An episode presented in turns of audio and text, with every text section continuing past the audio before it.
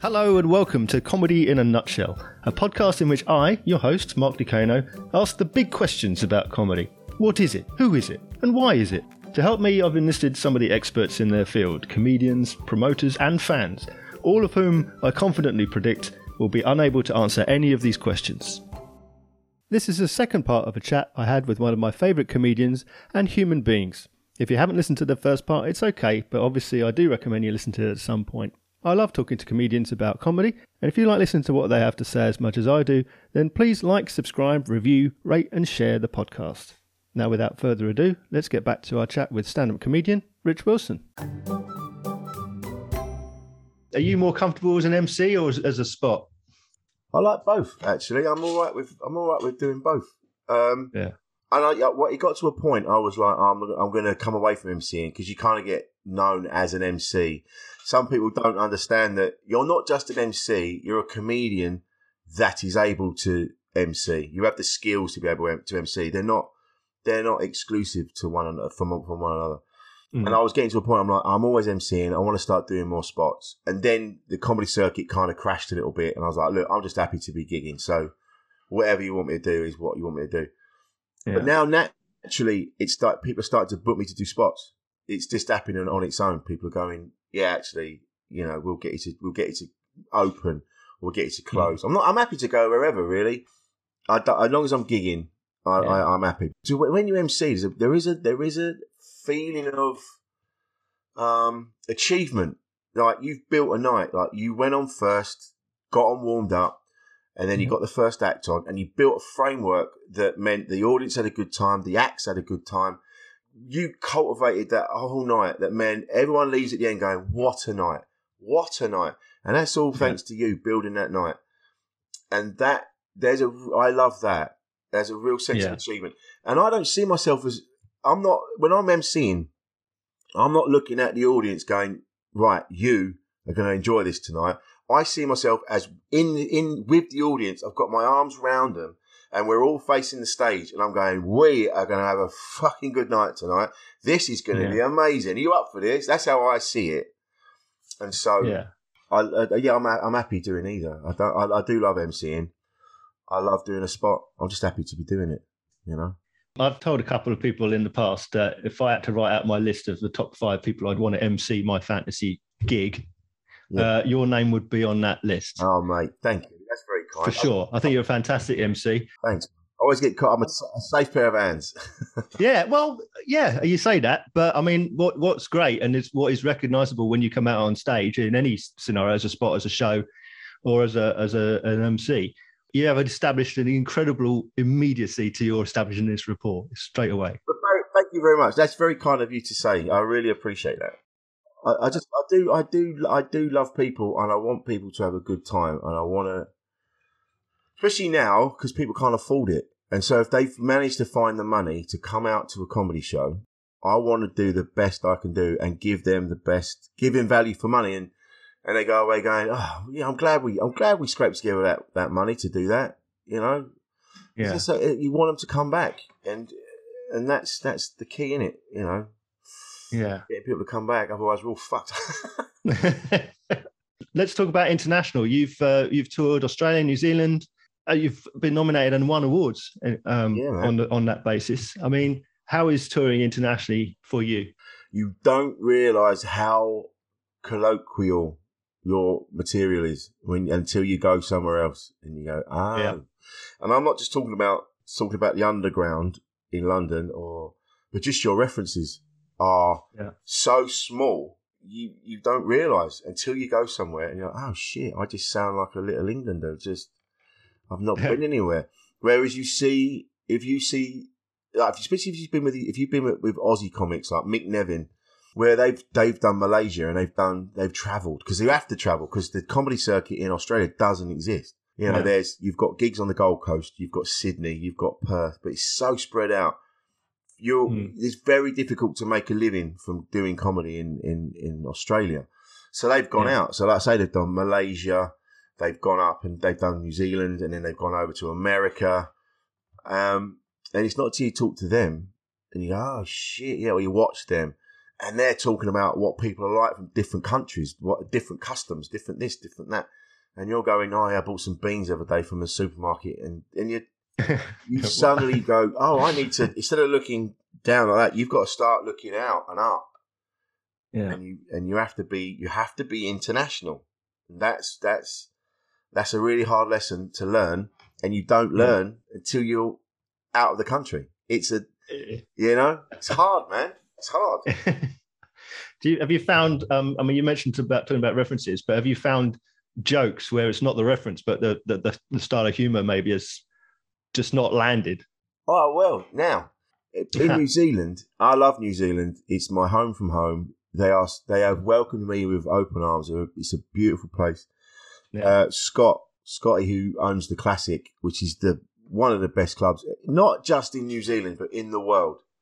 It's every detail of that club is is so it's it's it's so well thought out. It's perfect. Mhm. And I remember being there, and I remember I was doing my doing a bit, and it was quite self deprecating, which a lot of my stuff is.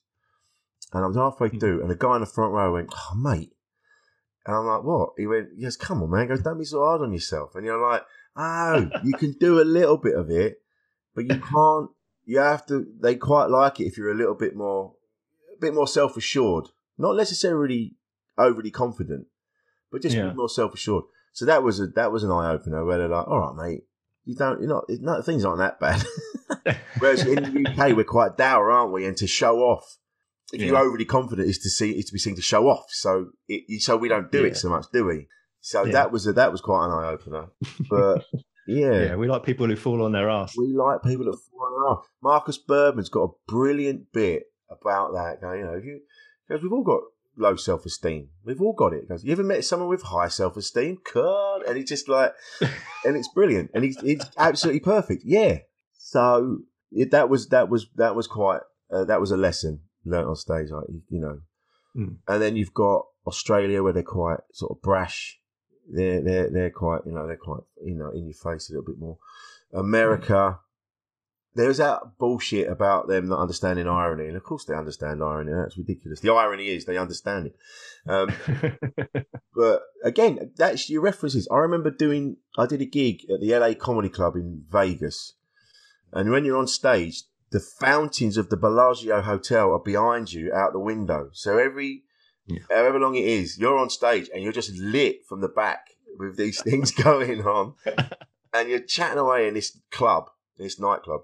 And then the MC said, he goes, he said, he said it on stage. He went, he goes, yeah. He goes, I enjoyed that. He goes, but it was like a really bad cell phone connection. He goes, I understood some of it, but then it was like it cut out. I didn't understand some of the bits you were saying. And you go, oh yeah, Right. you got to change things like you can't, you know, sweets. Got to change it to candy.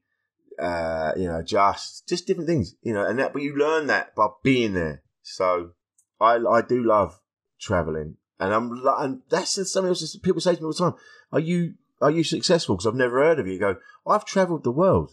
I've been everywhere, and that's just through comedy. It, which if that's not seen as successful, then I don't know what is. You know, yeah. that's the thing. I've been, I've been, I've been everywhere, and that's that's that's a, an absolute privilege. So, you know, yeah, I'm Yeah. skint, but at least I've been around. That's the main thing. yeah. Um, well, let's talk about your podcast Okay, podcasts. Um, I mean, the fantastic Insane in the Men Brain thanks, and its its offsprings, uh, Them Brain and Fem Brain. They're, I mean, they're incredible, and you've spoken to some incredible people, and and uh, just the conversations in are, are great, and I cannot Thanks. sing its higher praises for it.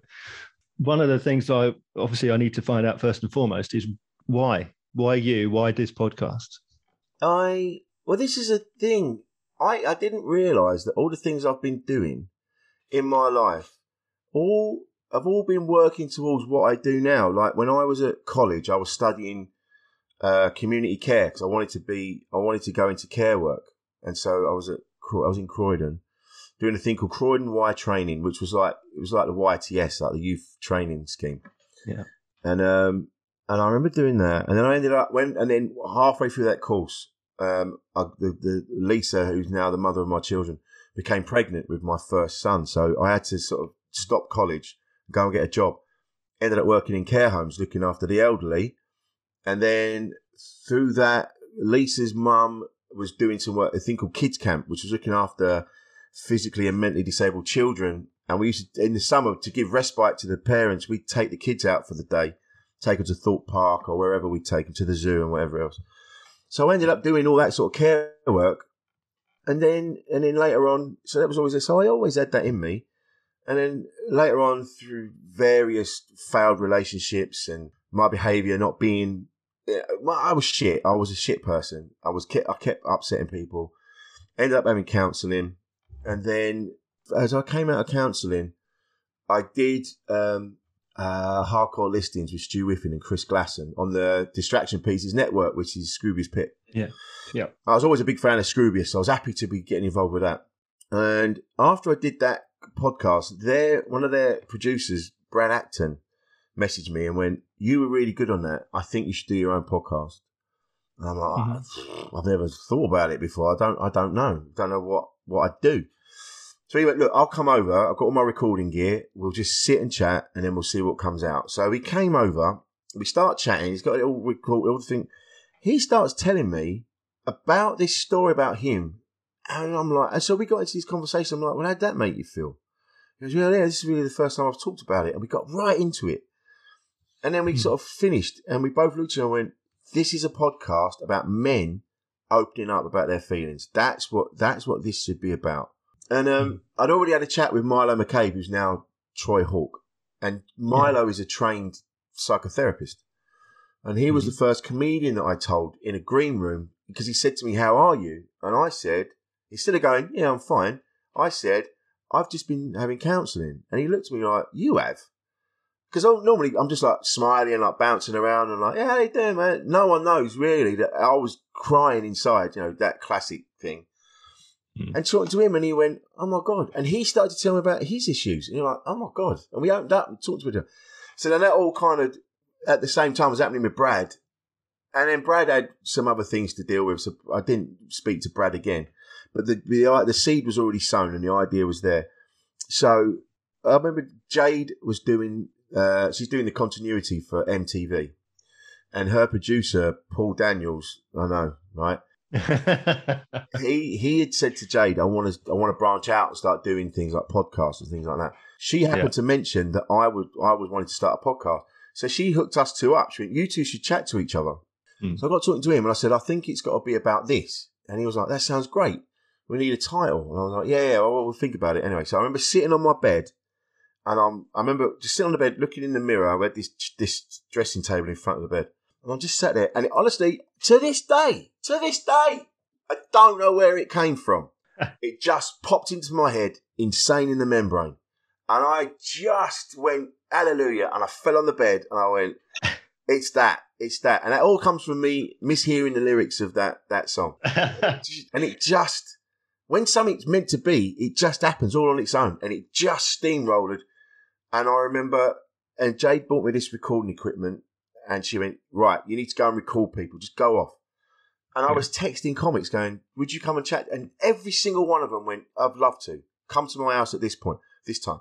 So I ended up going, I went everywhere. I went to, uh, Tez Ilyas was like the first one, Phil Ellis. And then I'm in mm-hmm. Brixton and I'm wandering around and uh, I bumped into Phil Wang. And I, was, and I said, mm-hmm. do you want to do this? He went, yeah, yeah, we haven't got to it yet. But he was like, yeah, yeah, I'd love to, mate, love to.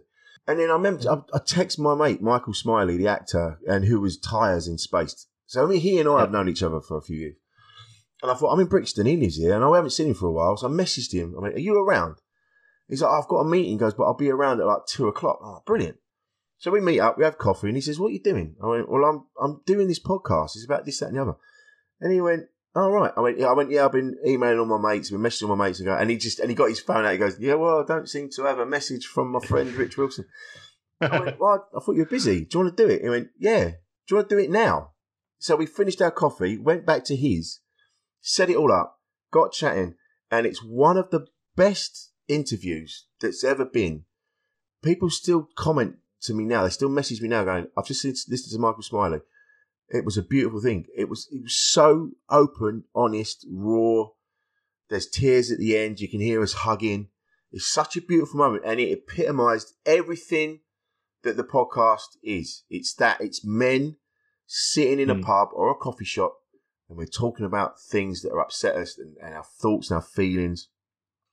It just came from that, and then I suddenly realised that everything I'd done in my life, and all all the like learning how to talk about tragedy and feelings and emotions, mm-hmm. but in a humorous way, everything I'd done had come together in this podcast, and it I couldn't fucking believe it. I couldn't believe it. It just being able to talk about these horrible things like you know attempted suicide. Someone there was uh, Mark Lemon who's been on, and his dad was murdered, and we talked about that.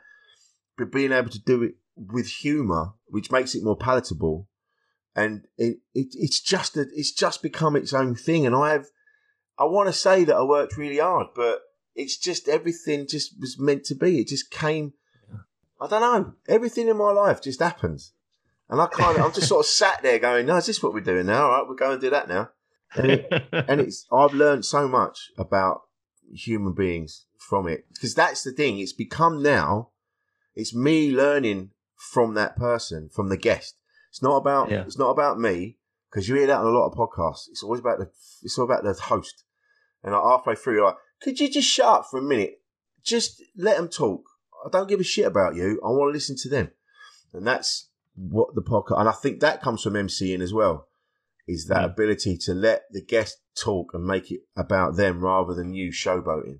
So all these yeah. things I've picked up, all these skills that I've picked up from all the gigs and the jobs that I've done and the life and my life I've led, have all fed into the podcast. I think that's why people like it because it's just yeah, it's just me chatting with people that I'm interested in yeah. like, like this now, like you and I having a chat. It's just like I'm, you know, I'm not showing off. I'm not trying to go, oh, look how wonderful I am. You're just really easy to talk to, and and it's a nice. This is a nice thing. We should yeah. all talk a bit more. I like that. Yeah. Yeah. I'm, I'm going to come back on more onto your onto the podcast, but just just very quickly. You see, I said no one wanted to hear from me. It's about the guest. All right. That's just something for my friends there who said you don't talk enough. It's not my job to talk. It's their job to talk. well, this is it. If you watch like Parkinson and people like that, mm. they barely say anything. It's they they yeah. ask the question and then they let the guest go with it. Graham Norton, classic as well. He'll chip in now and again, but he just yeah. lets the guest get on with it, and that's that's a sign of a good host, you know. And you're able to you're able to steer it eh, in either way. Like you'll you'll you'll go, well, let's bring it back to that, or let's take it over yeah. this way, and that is a skill all of its own and that's that's you to have that skill, mate. Is not many people have that. So, yeah, take that with you, mate. That's good. I'll put that in my pocket. Yeah, yeah, yeah. Take that. That'll go on the poster. Put that in your. Put... I, haven't got a poster, but if I had, that would be. We'll on. get you one. We'll make. We'll knock you one up. we'll knock one up. Yeah, yeah, yeah. So these people that you talk to, I mean, there's a lot of comedians, but there's other people. It's a broad church that hmm. you're you're chatting with on the on on the podcast. You've mentioned there briefly that um you know, it's just been easy to talk to. But is it you that's easy to talk to? Because of this personable nature that I've said about you when you're MCing, when you're doing a spot, you have a, an easy uh, approachability. Do you think that they're ready to open up to you or because they know you? It's funny. Someone, a few people have said there's just something about me that's quite disarming. I think because I kind of come at you with my arms open, going, mate, let's have a chat. Not like yeah. I'm going to talk at you. It's kind of very open arms and like kind of mate. And it's funny. A lot of comics have said afterwards. A lot of guests have gone. I didn't know I was going to talk about any of that. I had a plan of what I was going to say, and it's gone off on this tangent. And I've told you all manner of stuff that I haven't really spoken about before. I don't really know what that is. I don't know why that is. It, but people mm-hmm. just feel comfortable talking to me. Yeah. And I think they know. The other thing is as well with the podcast is that the, the guest has complete control. So if they say mm. something and then later on they go, "Oh, I don't really want that out in the public domain," they, they and I say that to them. I Say, "Look, you have complete control over this. If you message me and go, look, I want that taken out, not a problem. You can, I'll have that. Not a problem at all." So that yeah. makes people comfortable. And it is funny when you when you meet someone, someone when it's when it's a comic, I've I've probably met them before, or I've spoken to them, or we've had a kind of interaction, so it's a bit easier. But when it's someone that I've never met before, I get nervous about that. And I'm like, oh, fuck, what is this going to be like? But I, a classic example Glenn Matlock, Sex Pistols bassist. Yeah. Never met him before. Oh no, I'd met him once years ago at a Small Face convention, but he, he, didn't. He wouldn't have remembered me. we briefly we were sort of like in the same kind of circle of people that were chatting, Hmm. and uh, and I remember him, and he was quite standoffish at the beginning, and you can hear it as well. He's like, "Oh, who's this dickhead?" You know, like, um, not he wasn't being arrogant. He's like, you know, he's he's getting on. He's you know, as you get on, your tolerance levels get a bit thin on the ground, don't they? And he's like, "Who's this fucking dickhead?" Mental health. Why are we why are we talking about this? He's a comedian, is he? He hasn't made me laugh once. You can kind of get that vibe, but you can feel it. Producer Paul said it as well. He said, "There's 20 minutes in, and you hear you can hear him just go, oh yeah, now this is all right actually," and he just opens up, starts talking to you, and it's like you've known him years. And I think it's I don't know why that is. It just happens, and it, it I, I can't I can't tell you what I do, but I think it's Hmm. just that I don't I couldn't tell you. Just Yeah. there's obviously something about me that puts people at ease, and I you know I can't argue with that. very lucky to, Yeah. to have that. No idea where that comes from. Who knows? I wrote something down to myself here as a as a sort of more of a prompt for me. But what I wrote was um, because uh, because comedians draw on their own lives and their experience. Maybe it makes it easier for them to talk about those lives and experience. It makes them easier for them to open up about it. But then, of course, I've reminded straight away that well, you don't just talk to comedians, and you know why don't they just use the examples from their lives that they already use on stage? Why what helps them bring out more or go deeper and examine it further? And I think it's what you've just said there. You're just easier to talk to. Yeah, yeah, yeah. And I think because I'm coming at it with things I've done, and I'm very honest. I, like someone said to me, it it was a I can't remember what it was. That someone it was a reviewer and said that I Mm. was painfully honest. Like some of the things I talk about, and they go, "You talk about the fact that you've cheated on people." I go, "Yeah," because I wasn't proud of it, and I wasn't cheating on someone because I was. It wasn't like notches on the bedpost. Oh, look at me! I'm I'm stringing two people along. It was like I was in a situation I didn't want to be in, and I didn't want to upset everybody. And it was kind of I was a dickhead, and I wasn't proud of my behaviour, and that's Yeah. why I talk about it. And then from that, people go, "Shit, I've done that," and you go, "Yeah." Now we're removing the stigma of it. This automatic assumption that oh, well, you're cheating, you're a love rat, you just want all these women on the go at the same time, and you're like, "No, I didn't know." I didn't. I was just feeling different. I didn't know what to do, and I got in a situation, and I feel like, and I felt like a proper dick, and I was being horrible, and I didn't know how to deal with it. And because I talk about these things, people are more hmm. at ease to go, "Oh yeah, like I say, I've done that, or I've done a similar thing, or was this one time." So I come at, at it with my stalls already open. This is all. These are all the things I've done. And people go, "Oh Mm. my god, you've been horrendous." You go, yeah, I have, I have. And then they go. "Oh, I've done that, I've done that, I've done that," and then it opens up and people start talking about these things. And so, what you'll find with a lot of comedians with their material, they've picked out the best bits, you know, like, uh, and you with a with a with good joke writing, you have to just slight, you know, get rid of the fat, make sure all the make sure all the details are in place, all the relevant details are in place, and to, to build the pressure to to make that punchline land. But when you actually Yeah. talk about the story, they go, "Well, yeah, that comes from the fact that it was I was married, and then that happened, and that happened." And so, with the podcast, you find out the stories behind the punchlines, which is really fascinating. You know, Yeah. and having people on that aren't comedians because there's too many com- there's too many podcasts with comedians on. And Sorry. no, no, no. The, you know what I mean? It's like, and I love comedy, but I think because of the nature of the podcast, I think what we need to do as well is have people on that understand how the brain works. So you have brain specialists on, or you have someone that Mm. has, you know, someone like um, like a grief counselor, or someone that deals with suicide. People, or I've had family members on. I had um, my my son's uh, sort of cousin on, who's a, he was fostered by the family. I had him on talking about his life, and and I think people need to they need to hear other people's stories to make themselves feel more comfortable with their own stories. Because there's that Yeah. again, like I said to you earlier, you just assume you're the only one that feels this way, or you're the only one that's gone through this, and you go, do you know what? We are all fundamentally the same. Doesn't matter where you're from in the world. Doesn't matter where you're from. Culturally different, but fundamentally, hmm.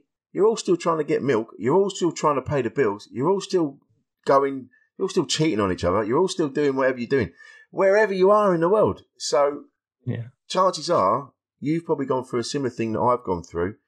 And by hearing me talk about it, it make it puts you at ease and it makes it easier for you to talk about it.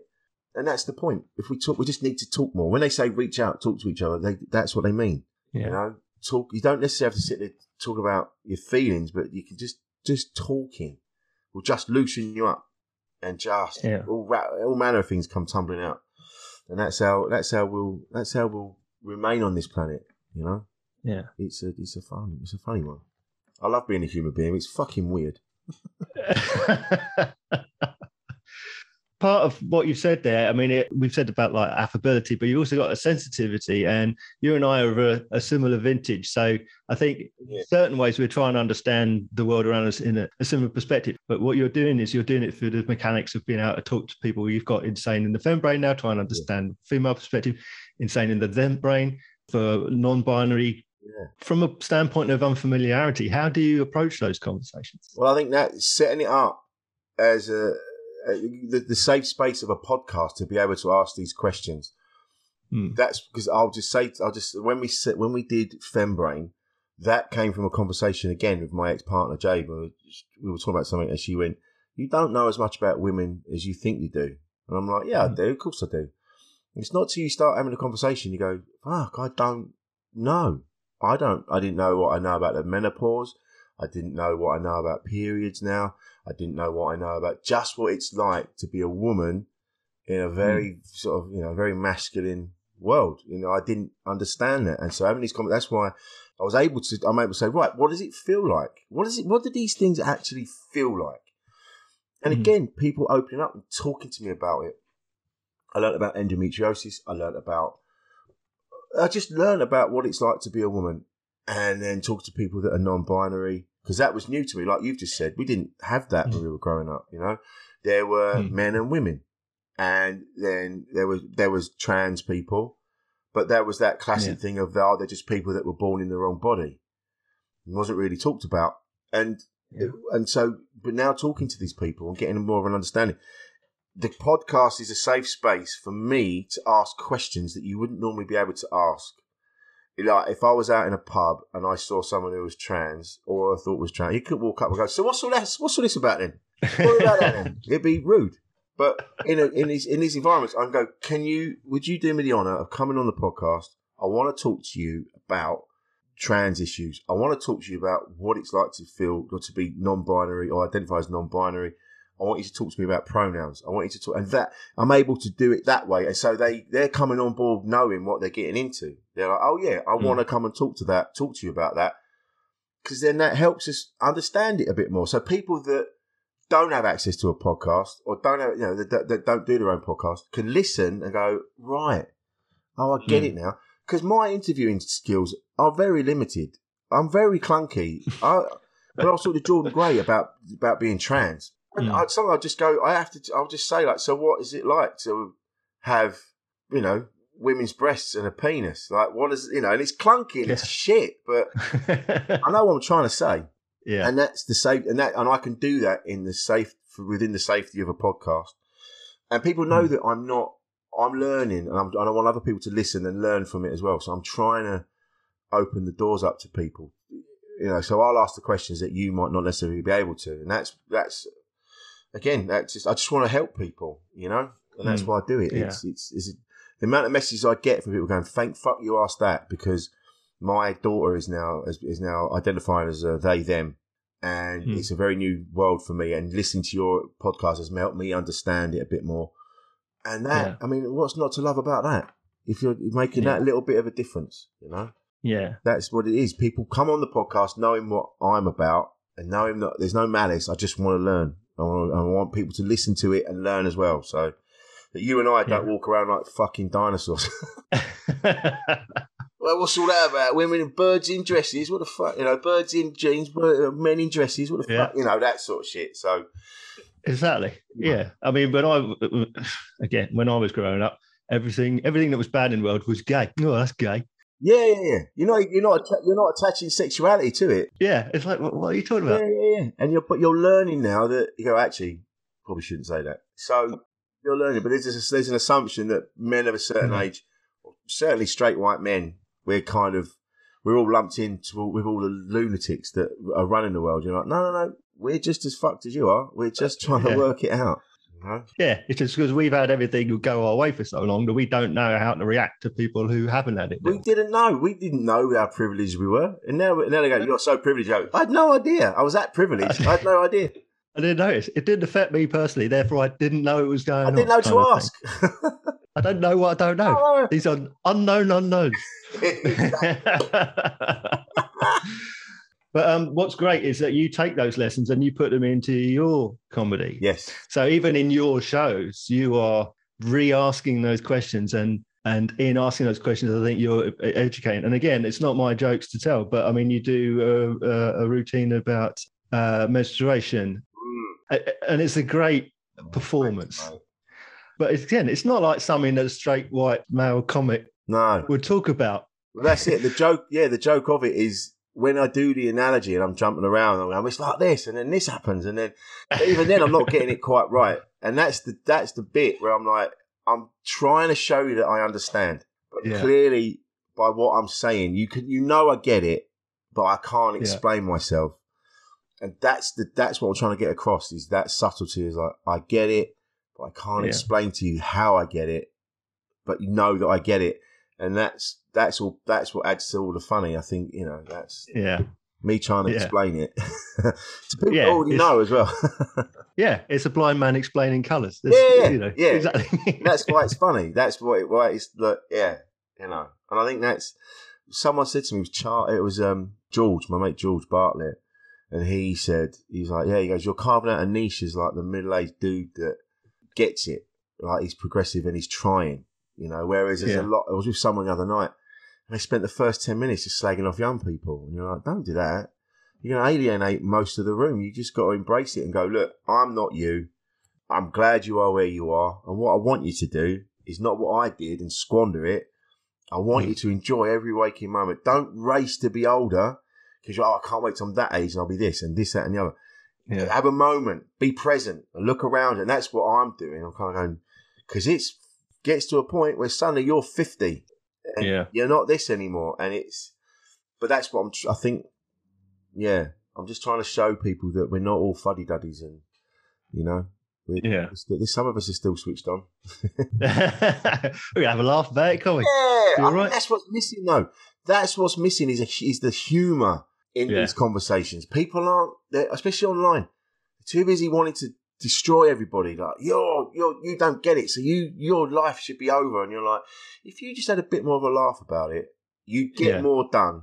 There'd be more understanding. There'd be more empathy in the world. Instead of you lot shouting at each other, if you just fucking down tall, stop banging on the bars, and just chill out a little bit and have a chat and have a laugh. Take the piss out of each other. That's why humour used to work. You knew that people liked you because they were taking the piss out of you when you were growing up. It's when they weren't Yeah. taking the piss. That's when you knew they didn't like you. Yeah. Go, yeah, but that was bullying. You go, not really. To a certain extent, it was a bit. It was joshing. It was just joshing, Yeah. and, and you learned very quickly to do it back. You know, like, Yeah. and that's how you. And that's how we get on. And there needs to be more humour in this, rather than just shouting at each other and going, "Well, clearly you're this, and clearly you're that," and so you and everyone needs to chill the fuck out a little bit. You know, that's why they should start Yeah. putting ecstasy in the water. everyone, bit Controversial option. But... MDMA on your toast, and then you just everyone will chill out a bit. I'm not abdicating drug use, by the way. Anyone listening to this, chill out. well, again, I can't recommend it highly enough. It's a fantastic uh, podcast, Insane in the Men Brain and et al.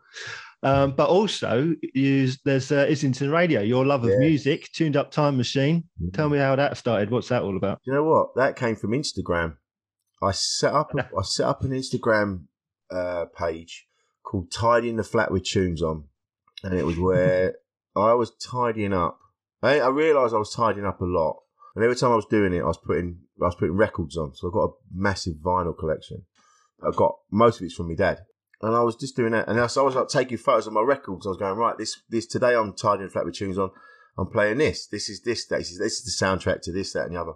And then that built and built and built. And then a guy called Tom messaged me one day and he just said, Do you want to do a radio show? I was like, Yeah, of course I do. He goes, he goes, I want you to do a two hour radio show. It's on Islington Radio. It's on the Mixcloud app. And you can do what you want. And I spoke to Paul, who does my podcast. I went, I've been asked to do this. Mhm. And he went, Fuck yeah. He used to work at Kiss back in the 90s. So he's done all that. He used to work with um, Phil Jupitus and a few others. Mhm. So he's well versed in it, and he was up for it. And then straight away we're like, bang. And then I asked Vic Slayton to join us later on, and then it became, and then we got a guy, uh, producer Paul's brother-in-law, Big Knobs. He came on, and it became like a zoo radio show with some kick-ass music, and it just kind of just happened. So yeah, Yeah. and it, now it's on, it's going to be on Spotify now, so it'll be a bit more accessible because Mixcloud, no disrespect to them, but you can't find it. You know, you go on there, Hmm. it's it's a pain in the ass. Whereas it'll be on Spotify, everyone's got that. So yeah, and I love music. I think I love music more than I love comedy, and I love comedy. But I'll chat about music all, all day, every day, all genres. If it's good, I'll, I'll listen to it. It's I love music so much. Going to see music, going to see bands. My son's a drummer as well. He's studying music in Bristol. Mhm. My eldest is a dancer. So this music's always been around. So yeah, I love it. Yeah. I absolutely love it. Is there anything in in music or in your experience of listening to music or live music or whatever that has in any way influenced your comedy or your your uh, persona on stage? I think, yeah, I think everyone growing up wants to be a rock star. You know, I used to play the tennis racket in the mirror. In the 80s, I wanted to be Mark King from Level 42. And then, Oh, nice. and then I went on, I wanted to be, the first album I played tennis racket to the whole way through was I Just Can't Stop It by the Beat. It's got a mirror in the bathroom on it. And that, I wanted to be Dave Wakeling. And uh, I just remember being, I was Dave Wakeling every night after school. And, and, uh, and then I met, and then the first band I went to see live was The Damned when I was 14. My dad took me to see them. And they, that took me, so I wanted to be Dave Vanian. And then a bit later on, Happy Mondays turned up. And I, Mhm. ju- and Happy Mondays were like my mates. They were like your older brothers. They were, I just loved Happy Mondays. And so I just wanted to be Shaun Ryder. And then going along, I wanted to be, I wanted to be Eddie Vedder from Pearl Jam. And then I wanted to be Liam Gallagher. And then, you know, so it's always been there. I remember seeing Oasis in 2008. I got to the Comedy Caf, which is sadly no longer with us. And Wayne used to run the Comedy Caf. And I walked in. And uh, he went, "What?" He goes, "What's wrong with you?" I went, "What do you mean?" He went, "You're fucking swaggering around." And I went, "Oh, I saw Oasis last night." He gave me a mojito, the strongest mojito I've ever had, and he went, "You take that on stage, right?" And I swigged this mojito, and I swaggered on stage. I'm emceeing as well on like a, on a Friday night, and I didn't even speak. I just stood there and I put my arms out like Noel Gallagher, and I just went like that, like I was Jesus, and the place just erupted. So yeah, it's always been there. That swagger, I think, has always been there. Like the Shaun Ryder, Liam Gallagher sort of swagger. You know, walk, Yeah. I used to walk on stage to uh, Underdog by Kasabian. That was my walk on music. So it's always been there. You know, it's, it's it influences you. It influences the way you dress. yeah. I, I'm into my shoes because of music because I used to be a mod, and so it all, it all, everything I've ever done has become has mashed into who I am. Uh, yeah. So yeah, yeah. There's a there's a there's a there's a through line with music and comedy that goes through everything I do, Yeah. and, I didn't even realize it. It just happens, you know. I don't trust anyone that doesn't like music. What's wrong with you? Well, Is that you? Is that no, no, bloody love music. I was going to say, I was like, what? Because I'm a nerd, I made a spreadsheet of all the comedy gigs I could remember. Oh really? I'm still adding to it because some of them pop into my head. It's got, it's got about 1,500 lines on it at the moment. Oh really? of artists like about 800 comics I've seen going back to Little and Large in the 70s, you know. Oh god. But and I thought, well, you know what, I should write I should do the same thing for all the gigs I've been to. Yeah. But these are the first five gigs I went to. This is all 1989 in the space of four weeks. First gig was the Monkees, at Hammersmith Odeon, What? when there was four of them. Yeah. Yeah. Oh my god. There's- a couple of nights later, I went to see the Everly Brothers Fucking hell. when there was still when there was still two of them. yeah, yeah. There's none of them now. And uh, then I went to see Transvision Vamp, Oh my god. Yeah, yeah. Wendy James. Wendy James. Yeah, Wendy James is the bit I remember. The gig was not great. Uh, the following week, suicidal tendencies, Fuck me, and then the week after that, Anthrax at. Brixton. So quite an eclectic mix. So if you don't like music, you know you can't swing from the Monkees and within four weeks go see Anthrax. Mate, see, that's the same as me. I've been to see all sorts, you know. And the first Yeah. and one and only stage dive I ever did was I went to see the Exploited, and I jumped off the stage. I missed the mosh pit, and I hit the floor behind it all, in between the, the, the rest of the crowd. And, and so, but then Bad. the following week I'm going to see Bros. So you know. I just love it. Yeah. I did one and only stage dive. It was an Ugly Kid Joe concert at the Fucking hell. TNC in Kentish Town. You're not diving and catching the cradle, you're leaping off. Is that no, not quite. I think it was like Madman or something Right, like that. right, It was it was cracking. I mean, so I go, of all the gigs I choose, I just saw Megadeth at the Marquee. Why am I going to why am I stage diving? at Ugly marquee as well would be perfect? Marquee, how would have oh, what a, what a, what a, what never a got to go to the marquee, unfortunately. Oh man, oh it's the stickiest venue in town. I tell you, it was. I saw Frank Sidebottom at the Marquee Club, and he was supported by Chris Lynam. Oh, mate. And yeah, I don't know. You remember Chris Lynam's great Yep. party trick? Bizarre. yeah.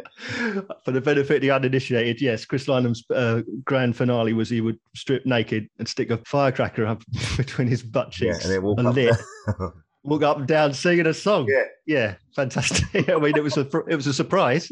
It was, not anymore. Everyone's seen it now. So we talked briefly influence of music on your comedy persona, Yeah. and you talked a little bit about intro music and this, that, and the other. So how much do you think about who you are on stage? Is the person on stage the Rich Wilson sit here before me? Yeah, I think it is now. Like someone said, I think it's Paul Perry, brilliant comic, and he said that I've managed to take who I am now and just it's just an amplified version of who I am. It's just Yeah. it's just the same. But when you're coming through, I you know you you go through stages. You know, I wanted to be I wanted to be Dave Allen. I wanted to be Lee Evans. I wanted to be mm. Louis C.K. for a bit until he got his dick out, and then he go, I don't want to do that anymore. Yeah, I, I, used to, I used to love Louis C.K.'s just his his outlook, and I was I was like, I want to be more like him. I want to he the way he sees things is how I want to see things, and so there was a bit of an influence from that. So I wanted to be him for a bit. Norm Macdonald, big influ- Norm Macdonald's been a big influence on me. Uh, Bill Burr, Mm. a lot of American comics have been a big influence on what I do. But it's Mhm. now you get to a point you go, actually, um, again, it was Marilyn, my my ex partner from before, and she said, "You you you are enough. Being you is enough. You don't need to be anyone else." And now um, she's right. You go, "Oh yeah, I am. Yeah, it's all right being me." So it's just, it's a, it's all the influences in there, Hmm. but really, it's just it's just me. So I'm a lot. Of, I am. I'm, you, you've met me. We've hung out. I'm the same. as I'm, I think I'm the same as I am. I'm just a bit Yeah. more. I'm just a bit more animated, I guess, when I'm on stage. But it's more or less the same thing. I'm not that different, you know. So I, sometimes Yeah. I don't even get changed for the gig. just wander up. I'll be chatting away. I go, listen, I'll be back in a minute. I'll go and do that, and I come back. what was your pandemic like? How hard was it on you? Or how you know did did you get some enjoyment out of it? there were some highlights. There were some good bits. We did some fun stuff. But Mhm. my relationship at the time was already failing, so it was very stressful, and you know, and it was just that's what sort of saw the end of it really. So, Mm. end of the first lockdown, I moved in with my mate, and that was it. It just it was almost starting again, which is what I've had to do. I've had to start again, um, Yeah. and it just sort everything just sort of fell apart. My career, my, my relationship. Um, I've had to start again, but I've been really lucky to have really good people around me that have helped me out. Like Paul Sweeney, my flatmate, was. I think I don't want to sound overly dramatic, but he saved my life. Is what he did, and I'll never, never not be grateful to him forever. I will ever, forever be in his debt, and I, and I love him for that. And then meeting other people, and they got me back on track and helped me out with money and and you know and and companionship and having a nice time. And then Yeah. meeting Kate and meeting Kate and moving to Brighton and going, oh yeah, now I'm starting this fresh life, this new life. And yeah, I'm very, very. Um, now I can see that it, it everything happens for a reason, and that's that was a good thing. The pandemic actually uh, sorted things out, whereas before, where in the pandemic, I thought that was it. I thought it was all fucked. now I'm in a better place, and so it's Yeah. become good, but it wasn't good. How was yours? oh, I fucking loved it. Let's go back to it. yeah, get back to them good old lockdown. well, I'm a bit, uh, you know, in, I'll be honest, you know, I had a decent job uh, at the time and uh, I had to stay home for two months in a glorious warm spring, being paid full wage. Mate, you live in the dream. I was on a hammock in my back garden drinking rum in the middle of the day. It was glorious. It was the best time of my life. Toss Thanks, mate. Ah, yeah. There was definitely wasn't any FOMO. I noticed that No. we were all locked down together. You weren't missing out on anything, Yeah. and there was that. Yeah. I felt strangely zen at the beginning of it, and we are like, "Oh yeah, all right, we're gonna just sit around eating and Yeah. doing watching telly." All right, fair enough. Yeah. So there was a lot of that, but I think as it Yeah. as it went on, it got a little bit more stressful. I think because you know money was running out. That's that is one thing that ever since the lockdowns, like money wise, I'm still catching up. You know, because we lost our livelihood. You know, you're reliant on people helping you out. You're reliant on doing jobs like working with your mate or doing labouring or whatever else I was doing. So that's you know that'll that'll improve. It always does. But Yeah. you know, the knock on effect from that has been a bit, uh, has been hard work, but you know, we'll be fine. We're getting back out there. No, I asked you about uh, death on stage. So tell me about highlights. What's the most memorable moment? Uh, And it doesn't have to be on stage. It just be as part of being a comedian, being on the circuit. What What's the most memorable experience you've had? Oh, blimey. Um, been loads of them. I've been really lucky. Um, I think, I think walking in to do the to do the open spot at the comedy store, and Chris Rock was on. Yeah. Like, fucking hell, that's that's something else. He was dying on his ass as well.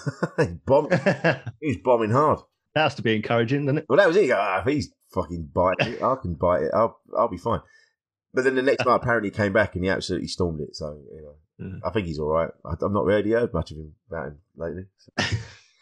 Um, highlights. I just think, I just see it all as a highlight. I'm everything, every gig I do, I'm, I'm like, oh, this is brilliant. I'm getting to do this.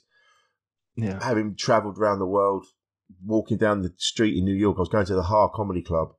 There was a guy who was back to me on his phone. And as I was walking down, he turned around on his phone. It was Al Pacino. And I was so shocked to see him. I just, I went, it's Al Pacino, like at him. and he just turned back around. But I think, I think all the people I've met, the life I've got, the life I've had, the life that's in front of me, it's all, Mm. it's all, you know, it's it's all, it's all a highlight. You know, I got, I've got to meet some incredible people. You know, I've had to, I've, I've, I've had dinner with Heston Blumenthal. I've, I've been all over the world. I've done this, that, and the other, and, and I got to, you know, I get to do this. I get to chat on podcasts, and you're like, no. There's still a bit of going, who's going to listen to me chatting? But, you know, someone will. And it, it's, I've just got a, I've, I've had a, I've had a very interesting life. And that's all thanks to comedy. So, you Hmm. know, I can't, I think, I can't really pick out a specific, there's been gigs where there's been thousands of people and you, Yeah. you can't even see how many people are there anymore because it's just a blur. And that, the roar of them laughing at something you've said Mm. is just immense, you know. And then, but then last night I was chatting to someone and he spat his drink out, and you're like, that's that's incredible. If you make someone spit their drink out, you know, or just when you have to stop the gig because they're laughing so much, you're gonna kill them. You have to, you know, amazing. It, it- the whole thing is a highlight. I feel. I don't, don't know how interesting that is to the listeners, but that's that's how I feel. You know, it's no, that's beautiful. privilege. Yeah. Do you feel like uh, you've gained any life lessons, any philosophies that you've taken away from your career thus far? I think just learning that we're all the same. Like I said earlier, we're all the same. Yeah. We're, doesn't matter where you are in the world. Like I say, different cultures on top, and there's different different things, but fundamentally we're all pretty much the same. The same. And I think the pandemic really shone a, shone a light on that. It we were. It didn't matter where you were on the social scale. Didn't matter how famous you were or how much money you had. We were all fucked at the same time.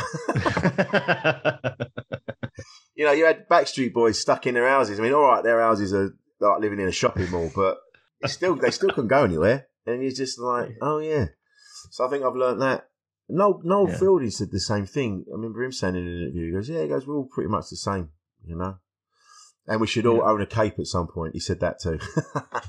I've got a cape. That's fine. There you go. At some point, you should own a cape. There's a brilliant story. I play comedians football, so every Tuesday we meet up, and there's and it's all like there was one. There was one week. It was everybody was there. John Bishop was there. John Oliver. Loads of famous people. Noel Fielding was there. It was brilliant. A really good laugh. Russell Howard running around and all that. I remember talking to Noel because there's a story, and I said, "Is this true?" And he went, "Oh yeah." he was in some bar and he's got his cape on, and Noel Gallagher comes up to him and just goes to him. It's not the fact that you're wearing a cape. He goes, it's the fact it's a Tuesday. I was like, yeah, that's brilliant. And then he told me this story. There's a band called The Seeds, this 60s band. I can't remember the name of the lead singer. It's a brilliant name. Can't remember his name. But he said, like, because when Noel was telling people, I'm going to go and play football, they're like, what the fuck are you going to wear to play football? And he's like, shorts and boots. What are you on about? Like, they just couldn't understand it. And he said he saw the lead singer of the Seeds walking up. I don't know where it was. I want to say King's Road or something like that in London. And he yeah. saw him. He had this big old wizard's cape on, and he just looked exactly how you'd imagine him to look. And he's like, "Yes, that's what it's all about." When people see you, they want to go, "Yeah, that's exactly how I thought you'd be." And that's, you know, I've learned about everywhere. Uh, people are all the same. We all we all want the same thing, really. There's a few lunatics amongst us that just will never be satisfied and are never going to be happy. Doesn't matter how successful they become, they're always going to be stepping yeah. on people and fucking people over in order to get to this imagined place. That they, even when they get there, that's not going to be enough. You know, they're going to they won't be happy until the moon is in the shape of their head, and then they'll be just like, well, no, I want more than that. I want all the planets, and you just you're never going to be satisfied. You need to chill out, mate. Get a cake, yeah. chill out. so what about um, I don't want to say missed opportunities, but things you haven't done yet because you've toured all over the world. All the things that you've said, you know, you've won awards, you've been here, done that. What what haven't you done? What do you want to do? Um, I want to make a film, and that's what I'm working mm-hmm. on now. I want. Yeah. I've got this idea for this film, and I want to make that. I want. I've always wanted to make a film, not necessarily a TV show. I don't. I've I watch bits of telly, but program TV shows I can't. After the first couple of episodes, I'm like, oh yeah, I get it now. Whereas a film, it's all wrapped up in it. It's done We're in a couple of hours. It's like beginning, middle, and end. Done. Right. I don't have to invest any more time in that. That was great. I want to do that. I want to make a film because there's other ideas. Hopefully, if this film gets any traction, I'll be able to make yeah. another film that I want to make, which is a. I won't say who, who it's about, but it's a biopic I want to make. So that's what I want to. Mm now I'm getting older as well. I'm like, maybe I want to, you know, I can't travel around forever. I'm 50. I'm going to, you know, I can't be sleeping in Nottingham bus garage at 4 a.m. anymore. That's, I can't be asked. so I want to make film. I want to get into film. So that's what I'm doing. I'm working on a film. So we'll see. We'll see. Yeah. I, am I'm, I'm open to anything. So we'll see what happens. I'm going to be an hour in an advert. So that's happening. there you go. You know, just got to say yes to things. The power of yes. Well, is that is that is, is that a thing that now that you sort of say, well, you know, fuck it, just do it. Doesn't matter yeah. anymore. You got you're not going to worry about oh, you know, uh, maybe when you're in your twenties or something and you dressed up as a mod and you're thinking about your street cred and all yeah. of that bullshit. Now you sort of think, well, fuck it, doesn't matter, does it? Fuck it. It's either going to be an earner or a legacy, or it's not going to be anything. This is it. The day I said, fuck it, it's the day that my life changed. When you're not you're not hemmed in by certain rules, regulations to do with fashion or whatever. Um, yeah.